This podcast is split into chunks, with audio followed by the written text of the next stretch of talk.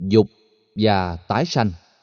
Từ dục dẫn đến việc tái sinh là mối quan hệ biện chứng về phương diện nhân quả trong sinh tử luân hồi.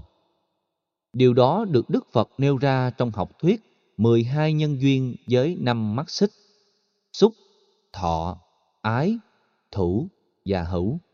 Xúc là sự tương quan tiếp xúc giữa các giác quan đối với trần cảnh của nó. Ví dụ, mắt với hình thái, màu sắc, tai với âm thanh, mũi với mùi, lưỡi với vị, thân với sự xúc chạm, ý với sự hình dung. Trong kinh Tương ưng, Đức Phật đã nói, nỗi đam mê lớn nhất của người nam là người nữ, và ngược lại. Kinh Tăng Chi ở chương 5, Đức Phật cũng nói, nỗi đam mê và thu hút lớn nhất của người nam là nhan sắc, âm thanh, mùi hương, cử chỉ, tính tình của người nữ và ngược lại. Việc phân tích đó giúp ta thấy các tiếp xúc về phương diện giác quan dẫn đến sự thu hút giới tính và tình trạng bị lệ thuộc lẫn nhau. Mà trước nhất là sự tiếp thụ về phương diện cảm xúc. Có khi vừa tiếp xúc, lòng cảm thấy thương liền. Có người mới gặp vài ba lần thì lòng cảm thấy quyến luyến không quên. Xúc nào cũng dẫn đến sự cảm nhận và cảm nhận nào cũng dẫn đến tình cảm. Ái bắt đầu xuất hiện. Tình cảm tiếp tục dẫn đến sự chấp trước, đó là thủ. Nhu cầu tư hữu hóa, người đó trở thành một phương tiện dành cho riêng mình. Do vậy, sự tái sinh trong tương lai có mặt được gọi là hữu. Năm mắt xích này quyết định tiến trình tái sinh của con người và các chủng loại nói chung. Cho nên, ta có thể định nghĩa ái dục là từ trường của sinh tử, là nam châm của luân hồi, là sức hút của trần lao. Nó làm cho ta sinh ra lúc thì thân phận này, khi thì thân phận khác, lúc là phước của con người, khi là tội của các loài động vật, vân vân. Cứ lẫn quẩn như thế, nếu không chuyển hóa sẽ không bao giờ có điểm dừng. Các vị thánh, A-la-hán được mô tả trong kinh Phật. Sanh đã tận, phẩm hạnh đã thành, việc nên làm đã làm, không còn trở lại trạng thái sinh tử nữa. Là nhờ họ chuyển hóa được đến tận gốc rễ năng lượng tiêu cực đó. Còn người tại gia, Đức Phật khuyên không nên bởi vì họ khó làm được việc này. Đối với người tại gia, Đức Phật khuyên chánh dấp, tức là thể hiện sự hưởng thụ đúng người, đúng pháp luật thông qua khế ước hôn nhân như một mặc định được luật pháp và xã hội bảo hộ. Tà dâm là hưởng thụ sai người, sai tình huống, sai luật, sai đạo đức Phật dạy, nên bị cấm bởi nhiều khung hình phạt khác nhau. Thử đặt câu hỏi, nhân gian này cho rằng trong ba điều bất hiếu thì không nói giỏi tông đường là bất hiếu lớn nhất. Thế nhưng đạo Phật lại cho rằng sanh là khổ. Như vậy, đạo Phật có trực tiếp khích lệ sự tuyệt chủng của con người hay không? Dĩ nhiên là không. Chữ khổ như chúng tôi định nghĩa nhiều lần gồm ba phương diện. Thứ nhất là thái độ không thỏa mãn, không hài lòng về bất kỳ điều gì liên hệ đến ta của thế giới xung quanh.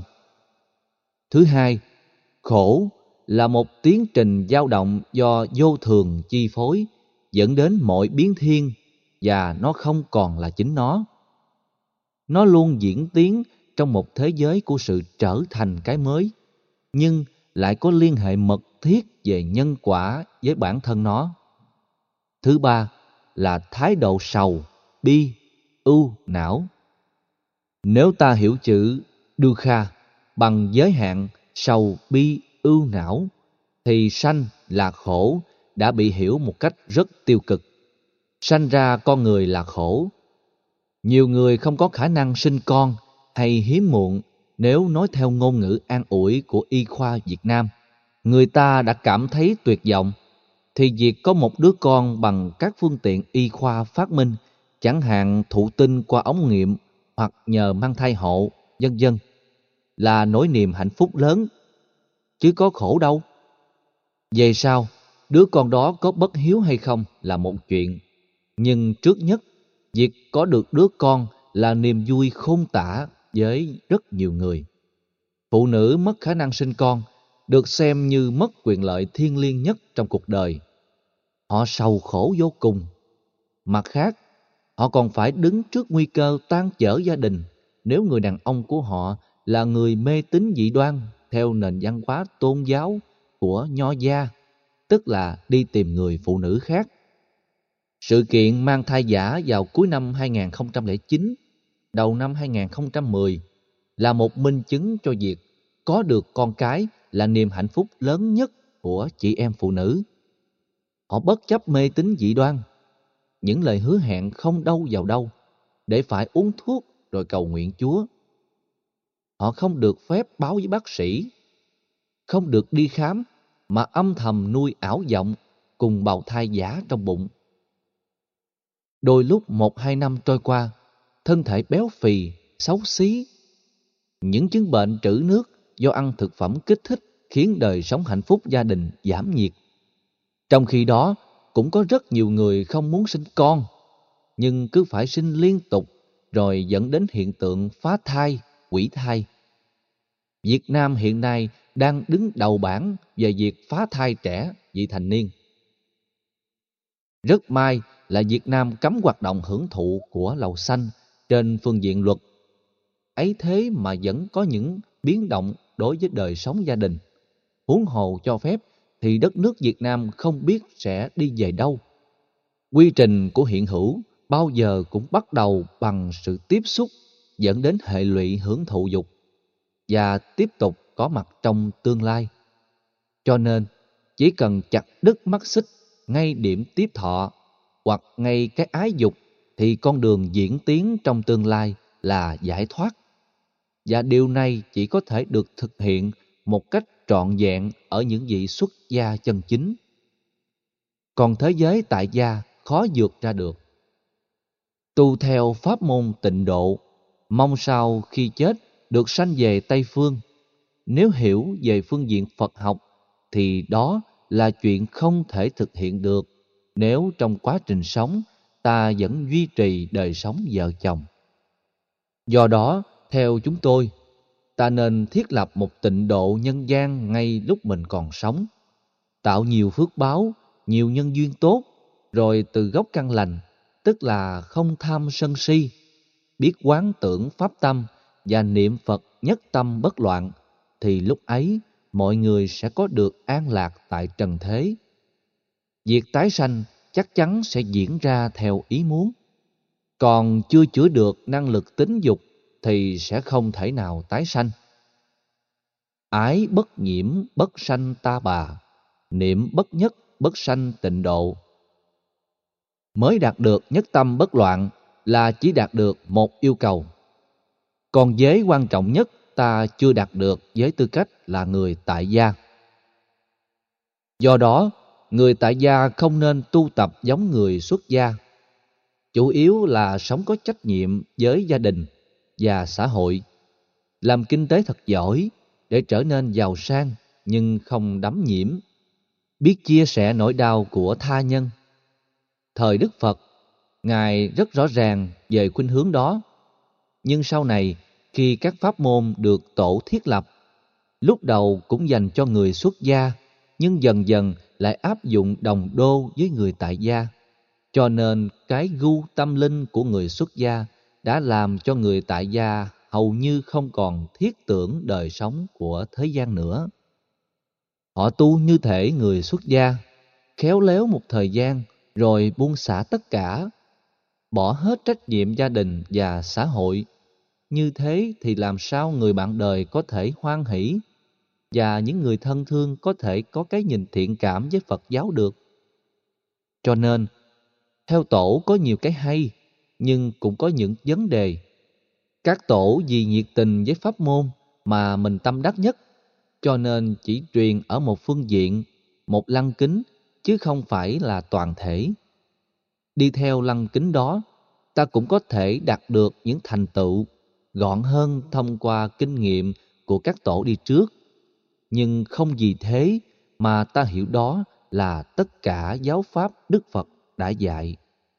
Chúng ta là Phật tử nên đi theo Đức Phật bởi vì tầm nhìn của Ngài bao giờ cũng là tuệ giác toàn triệt, không có phản ứng phụ. Càng đòi hỏi nhiều, ham muốn nhiều thì áp lực càng cao. Thống kê xã hội học gia đình ở phương Tây cho chúng ta biết phần lớn các cặp vợ chồng ly dị sau 5 năm lập gia thất đều vì vấn đề liên quan đến hưởng thụ tính dục. Đó là vấn đề rất tế nhị, khó nói ra, nhưng nó lại đóng vai trò khá quan trọng. Ví dụ, người chồng đòi hỏi quá nhiều, trong khi quan điểm của vợ cho rằng việc đáp ứng nhu cầu sẽ làm giảm nhan sắc lẫn tuổi thọ của bà. Mâu thuẫn vợ chồng bắt đầu phát sinh. Dần già, người chồng có thể ngoại tình để bù đắp nhu cầu hưởng thụ mà ông ta cần phải có. Tương tự đối với người phụ nữ cũng vậy. Nếu nhu cầu ấy cao, cũng dẫn đến sự phá vỡ về đời sống vợ chồng. Tâm lý học phương Tây tạo ra nhiều hấp lực giới tính bằng những lời khuyên trái chiều. Một trong những lời khuyên đó là vợ chồng nên ngủ riêng thay vì gần nhau quá nhiều giờ trong một ngày không ngủ chung một ngày 8 tiếng như vậy thì khi gặp lại buổi sáng, cả hai đều cảm thấy mới và có hấp lực hơn. Đời sống vợ chồng trở nên hạnh phúc hơn. Những lời khuyên đó tốt cho người tại gia nhiều chừng nào thì nó lại càng giới hạn và tạo ra tiến trình sanh tử luẩn quẩn chừng ấy. Đối với người Phật tử, ta học theo lời Phật dạy, giảm bớt sự quyến luyến và dính lẫn nhau quá nhiều trong đời sống vợ chồng. Đức Phật khuyên cứ mỗi nửa tháng vợ chồng đều thọ bát giới quan trai, tức là tập sự người xuất gia trong vòng 24 giờ đồng hồ. Suốt ngày ấy, sinh hoạt vợ chồng được chuyển hóa để chúng ta không bị đắm nhiễm vào nó. Do đó, chúng ta có cơ hội đầu tư thời gian, công sức cho những việc làm có ý nghĩa vì xã hội, gia đình và vì tha nhân. Ba tháng ăn cư kiết hạ của chư Tăng vào mùa mưa cũng là dịp mà rất nhiều cư sĩ tại gia được khích lệ xuất gia đoạn kỳ. Từ bác quan trai dẫn đến xuất gia đoạn kỳ là một tiến trình phát triển mà ngay thời Đức Phật nó không phổ biến. Sau thời Phật nhập Niết Bàn, nó trở thành như phong trào. Cho nên theo chúng tôi, các chùa không nên tổ chức bát quan trai thường xuyên, vì bát quan trai chỉ thích hợp cho người độc thân hoặc quá bụa. Vợ chồng ra đi sớm, người còn lại không có nhu cầu tái giá để giữ hạnh phúc với sự hài lòng về những gì đời sống vợ chồng trước đây đã có. Thì việc tu tập bát quan trai như thế sẽ rất thích hợp hoặc những người đang trong giai đoạn tìm hiểu đời tu, muốn trải nghiệm xem mình có thực hiện được đời sống người tu hay không. Việc thực tập bát quan trai từ 1 đến 3 ngày, 8 ngày, 10 ngày trong một tháng sẽ giúp họ dần dần làm quen đời sống của người xuất gia. Tổ chức bát quan trai nhiều chừng nào trong các chùa sẽ làm cho giới trẻ không đến chùa.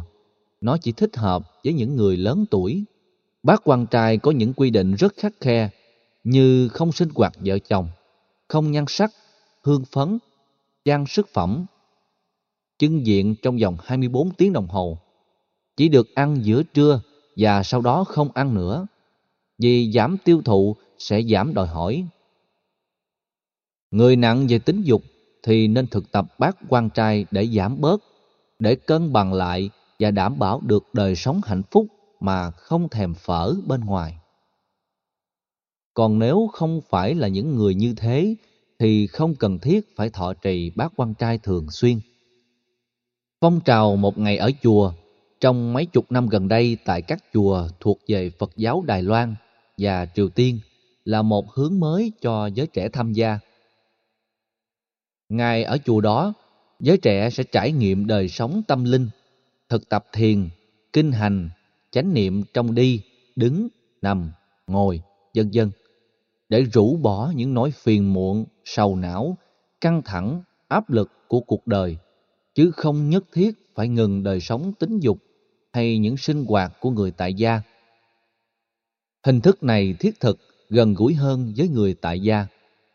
Khóa tu một ngày an lạc do Hòa Thượng Thích Trí Quảng chủ xướng mấy năm gần đây có khuynh hướng như thế và khóa tu giới trẻ tại chùa Hoàng Pháp trong ba năm vừa qua cũng vậy. Hội trại Lý Công Uẩn do chúng tôi chủ xướng trong bốn năm trước cũng có nội hàm tương đương. Các em được sinh hoạt, tụng niệm, thiền quán, rồi thi ứng xử, thi kỹ năng sáng tạo, thi giáo lý, thi văn nghệ, ca múa, thi thử sức trí thông minh, vân vân. Giúp cho tinh thần tập thể, tương nhượng, đoàn kết lẫn nhau, trở thành nỗi niềm hạnh phúc để sau này thắng và thua trong cuộc đời không còn là nỗi sợ hãi. Ngược lại, nó là nguồn lực lớn giúp các em được rèn luyện và vượt qua.